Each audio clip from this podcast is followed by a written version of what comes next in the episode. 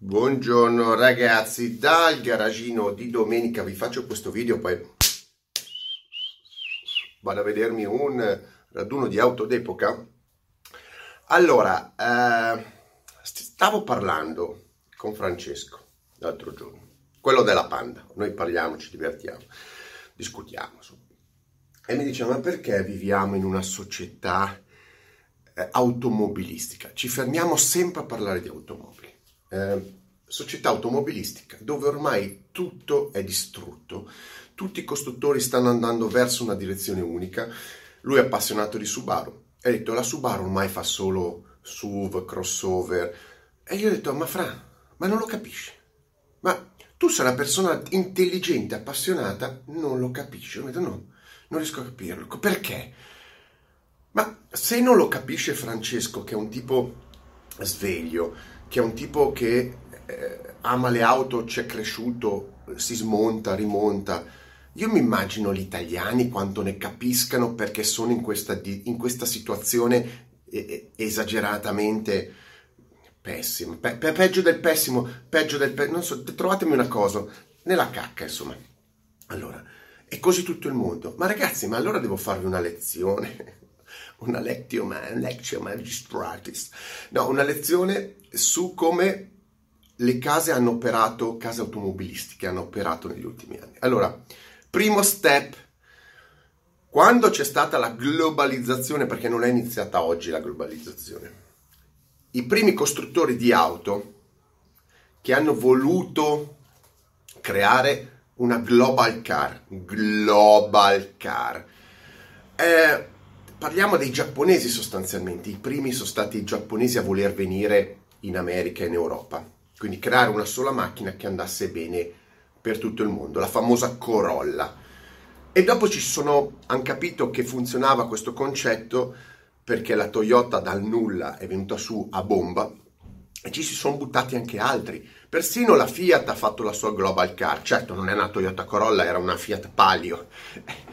Voi capite che eh, è quello che si poteva permettere. Sono arrivati i coreani, sono arrivati eh, i tedeschi stessi, più o meno, soprattutto con la Golf e con la Passat, hanno cercato comunque macchine similari, hanno cercato di fare Global Car. Perché in realtà voi non potete, cioè non si possono fare macchine che piacciono agli italiani, agli americani, ai giapponesi, eccetera, cioè con carisma, cioè non è possibile unire il gusto giapponese al gusto di uno che è italiano o al gusto di uno che è olandese, inglese, non è possibile, cioè una macchina è perlomeno a gusto nazionale, cioè gli italiani hanno una filosofia, hanno dei, dei è come il cibo, no? dei, dei, dei sapori, eh, gli inglesi degli altri. È come se volessimo fare il cibo globale. Sì, ci stanno già facendo. È lo stesso progetto. Stanno facendo il cibo globale. Io però mi fermo a parlare dell'auto. Hanno voluto fare la global car. Ma perché vogliono fare sta global car? Avete notato che le global car mm, fanno lo stesso effetto che pos- potrà, pot- possono fare, come dire, le fave di fuca? Ecco, più che global car sono delle fave di fuca su ruote. Perché questo sono se tu vuoi fare una macchina che vada bene a tutte le nazioni, a tutti i clienti di tutto il mondo, il risultato è che tu metti tutte le caratteristiche, no? Giapponesi, ai giapponesi piace questo, ai cinesi piace questo, agli europei piace questo, agli americani piace questo. E trovate il minimo comune denominatore. Che cos'è? La fava di Fuca. È quello la fava di Fuca con quattro ruote è, è, quello, è, l'anello di congiunzione di tutti i gusti di tutto il mondo. Perché se voi chiedete qual è la, agli inglesi cosa piace, ma io lo so cosa piace in un'auto, gli piacciono i dettaglini, gli piacciono eh, dei richiami storici, non per niente eh, sono costretti comunque a fare le Bentley e le Rolls e le Rolls in quello stile i tedeschi, perché se no non le comprerebbe nessuno. Ma se voi parlate con gli italiani, gli italiani hanno il senso della sportività, delle linee, e i tedeschi magari della robustezza, gli americani macchine grosse. Non si può fare una macchina che vada bene a tutti se non annullare il tutto, cioè dovete annullare il tutto e ridurlo al minimo, proprio al minimo comune denominatore, sta cazzo di fava di fuca a quattro ruote. Quindi escono le Corolla, escono un sacco di altre, le Hyundai, le Hyundai sono l'esempio, i coreani, avendo i coreani, non avendo storia, i coreani non hanno storia. E quindi ai coreani gli puoi dare qualsiasi schifezza, tanto quelli buttano giù. Sono dei pessimi clienti. I coreani non capiscono niente di buon gusto e, e di storia dell'automobile. E quelli buttano giù. E hanno capito che invadendo il mondo con ehm, piazzali di fave di fuca, eh, da, dicendoli alla gente, ma guarda che la, la fava di fuca è buonissima, te la garantisco 5 anni, fidati, la mia fava è buonissima, ho capito, ma sempre fave state prendendo. Eh, si è arrivati a questa situazione cioè dove c'è un'invasione totale di fave, di tombini. Chiamiamole fave, poi in realtà è il tombino. La fava eh, fa proprio uno stimolo, il tombino lo piazzi lì e rimane lì. Comunque, eh, si è arrivati a questa situazione di tombini, di tombino. Ma perché i SUV e i crossover? Perché uno dice, vabbè, la Corolla è una berlina, la Palio era un, una due volumi, una, è una station wagon. Ma perché adesso tutti fanno i SUV e i crossover? Ragazzi, ma queste sono logiche di mercato? Ma scusate un secondo. Il mondo è sempre stato fatto, almeno negli ultimi anni, decenni, di macchine compatte. Le, le berline, le station wagon, la, la coupé e la cabrio e il fuoristrada. Questo più o meno, no? Poi è venuto il monovolume, poi perché tutto quello che stanno progettando e disegnando deve essere più alto da terra e non si capisce perché, con queste forme informi. Se guardate le vostre le macchine, i SUV, sono tutti più o meno uguali, perché devono piacere a tutti allo stesso modo. Persino i grandi marchi, persino i grandi marchi che hanno un potere enorme, tipo la Mercedes, la BMW, la Honda, eh, la Toyota, eh, hanno paura di rivendicare la propria storia. Quindi siccome hanno capito che il loro brand non vale tanto quanto, cioè non vale più come una volta, eh, sono costretti a copiare quelli che fanno le fave di fuga. Ma non sto scherzando, perché se no la Mercedes non farebbe quelle, quelle, quelle, quei tombini che sta facendo. Ah, che bellissime le Mercedes! No, sono delle fave. Ehm, questa è la realtà dei, dei, dei, dei, fatti. I SUV Mercedes si sono avvicinati più i SUV Mercedes ai coreani che i coreani alla Mercedes. Ovvero, paradossalmente i coreani hanno fatto delle berline che sono più Mercedes delle Mercedes. Comunque, questo è il trend. Vogliono appiattire i gusti del mondo. In realtà il mondo non è che ce li ha piatti i gusti, ognuno è, ehm, diciamo, ha il proprio gusto. Però, siccome i, i, cittadini non possono costruirsi le macchine, non è che dicono, vabbè, oggi mi costruisco una macchina, devono rivolgersi al mercato, al mercato. Il mercato è una grande lobby. I costruttori di auto hanno deciso di mettersi d'accordo eh, chiaramente con i limiti che ognuno poi ha per creare un appiattimento del mercato in modo che tutti sono più o meno eh, lì a guadagnare il loro giusto. Perché se tu, Mercedes, decidessi di spaccare il mercato con i soldi che hai e decidessi di fare solo dei, dei, dei prodotti di qualità e di prodotti spettacolari, lo potresti fare. Hanno paura, hanno paura hanno paura che una normalissima global car li uccida per sempre la storia di un mercato. Eh, non vedete che hanno paura solamente delle auto elettriche, cioè non stiamo neanche parlando di stile, che è il 50% della macchina, hanno paura della tecnologia, hanno paura della tecnologia, se no se lo sarebbero già mangiata la Tesla. La Tesla è lì che vive semplicemente perché gli altri hanno paura di fare qualcosa. E quindi la Tesla giustamente va avanti, la Tesla giustamente va avanti. Ma chiunque abbia fatto un qualcosa di diverso, ha provato a farlo, ha avuto un minimo di successo. Guardate la Suzuki. La Suzuki ha una filosofia. Guardate cosa sta facendo un po' diverso nel suo piccolo la Mazda. Il problema, ve lo dico io, sono le economie di scala. Oggi vogliono fare con un solo investimento tantissimi soldi. Una volta facevano la macchina per gli italiani, la macchina per gli inglesi, la macchina per gli americani, la macchina per i giapponesi. Sapete cosa vuol dire in termini di risorse, persone, eccetera? Tantissimo.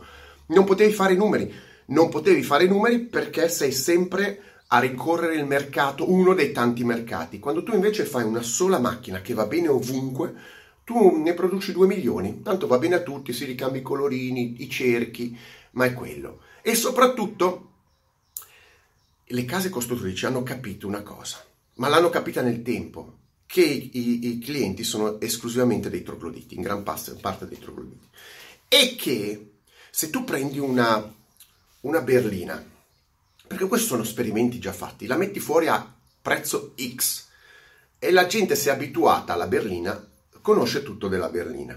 Poi tu fai una versione strana, la famosa all road dell'Audi. L'Audi, gli Audi non sono stupidi, sanno benissimo. La rialzi, fai una berlina rialzata e la gente te la compra.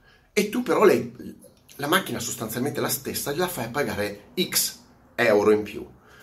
E dice, ma questi qua, gli ho cambiato due pezzi, me la comprano e, e, e ci vanno anche in giro. Cioè, con sto tombino che abbiamo realizzato, mi danno più soldi. A quel punto i costruttori hanno detto, ma scusate, ma se noi facciamo sulla base di tutti i tombini che abbiamo fatto sempre, questi SUV e CUV, tanto ci costa uguale. Costruire un SUV o costruire una berlina, il costo è uguale per un costruttore. Però il prezzo te lo mettono più alto. Ma secondo voi costruttori sono così scemi da continuare a pompare le berline o altre macchine? O hanno capito che con i SUV e CUV possono fare più soldi. È chiaro che dove c'è più marginalità loro ci si buttano. Costruire una Spider, costruire una coupé su eh, disegno eh, specifico, quindi progetto specifico, è un bagno di sangue. Secondo voi perché la Toyota ha dovuto fare la Supra con la BMW? Perché ha paura di perdere un sacco di soldi. Allora uniamo le forze, buttiamo, buttiamo questo coupé, questo Spider sul mercato, giusto per dire che siamo ancora lì a fare... Non gli interessa niente. Perché fare una piattaforma unica costa e invece loro non vogliono spendere, vogliono fare un, solo un sacco di soldi.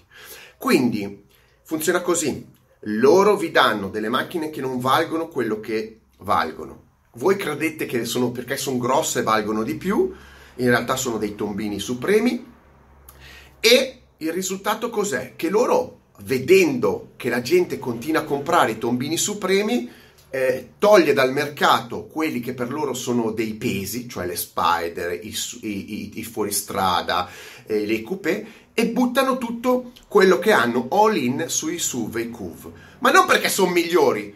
Il CUV il SUV il crossover sono i peggiori veicoli della storia, in qualsiasi senso. Non esiste un solo vantaggio. Nessuno, non esiste. Se io voglio trovare un pirla che mi dice che il SUV è meglio della berlina, non esiste. Evidentemente non capisce un cazzo di macchine. Però fa guadagnare perché è pieno di trogloditi.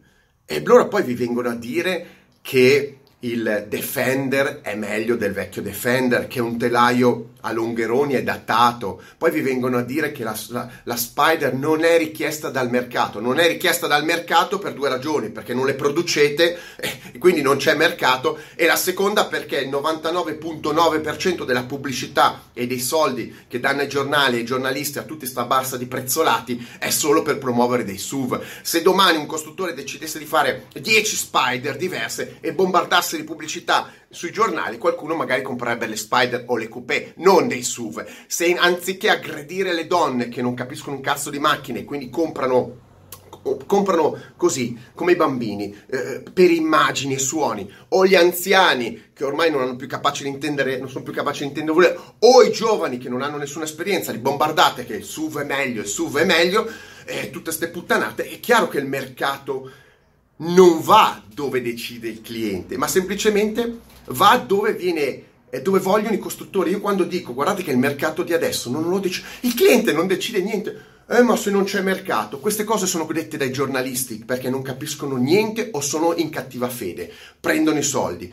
E allora in realtà no, il mercato lo fanno i costruttori, ma i costruttori hanno già pianificato anni prima. Non è che ci dicono, beh, oggi non vanno più queste, ci facciamo queste. Eh sì, no, i progetti dove li facciamo? In due secondi? Ci vogliono anni per fare dei progetti. Tutto il mercato è già impostato dalla lobby dei costruttori. Hanno deciso di guadagnare tutti, tutti i costruttori, di dividersi in mercato e dire ce lo dividiamo e non ci rompiamo i coglioni. Piuttosto, guarda, piuttosto ci compriamo uno con l'altro, ma non ci compriamo invece che fare dei prodotti validi. Guardate il mondo degli anni 60, il mondo degli anni 80, guardate il mondo di oggi e non mi venite a dire che questo è progresso perché fare dei SUV, dei CUV, dei tombini con quattro schermi è progresso vuol dire che non capite un cazzo di macchine.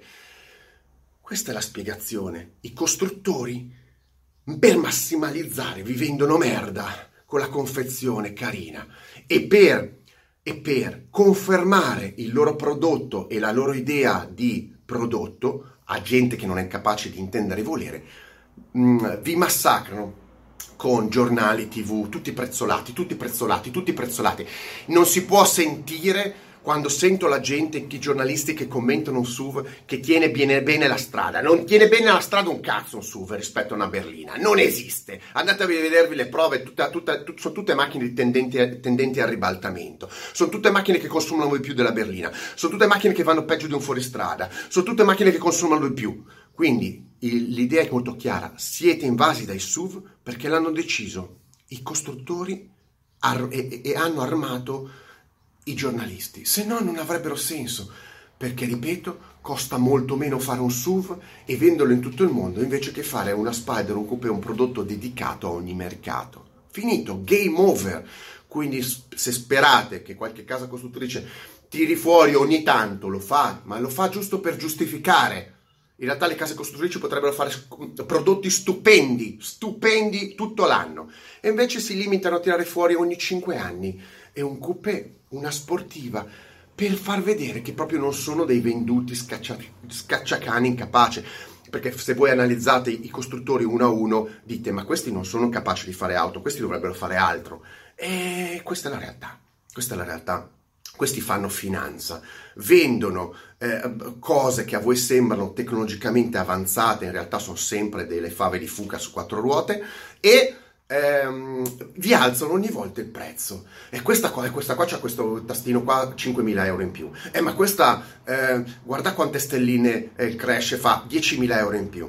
Sono puttanate i prodotti sono sempre gli stessi, tecnologicamente scarsi, tecnologicamente inutili ehm, e che fanno sempre una funzione. Spostarvi da A a B non è cambiato niente in 50 anni, almeno, visto che non sono capaci di fare nulla i costruttori, almeno facessero perlomeno delle macchine con senso, nel senso estetico o... Eh, non so, vedete voi, ma non si può, io di fronte a me adesso ho eh, sto Juke, sto sta C3, eh, sta Golf, sta per, una, una, una, una mi, mi, sanguinano gli occhi, vedo, vedo solo sangue, fave e sangue, non lo so, ma io, io, io non, posso, non, posso, concepire che la gente non capisca queste cose. E, e purtroppo Francesco, che è una persona, ripeto, reputo intelligente, ma che mi ha fatto questa domanda e sono costretto a spiegarla perché evidentemente il 99.9% perlomeno degli italiani non capisce un cazzo di macchine, non capisce cosa sta comprando, cosa userà, cosa farà, dove andrà al mercato. Siete tutti lobotomizzati, siete tutti massacrati da pubblicità inutili per comprare fave di fuca e tombini. Avete capito? Non scannatevi se è meglio una Giulia o una serie 3. Fanno schifo entrambi. Mettetemi like, stro like e mega like. Guardate le macchine degli anni 60, guardate le macchine di oggi e capite cosa è andato storto nell'evoluzione. Ciao!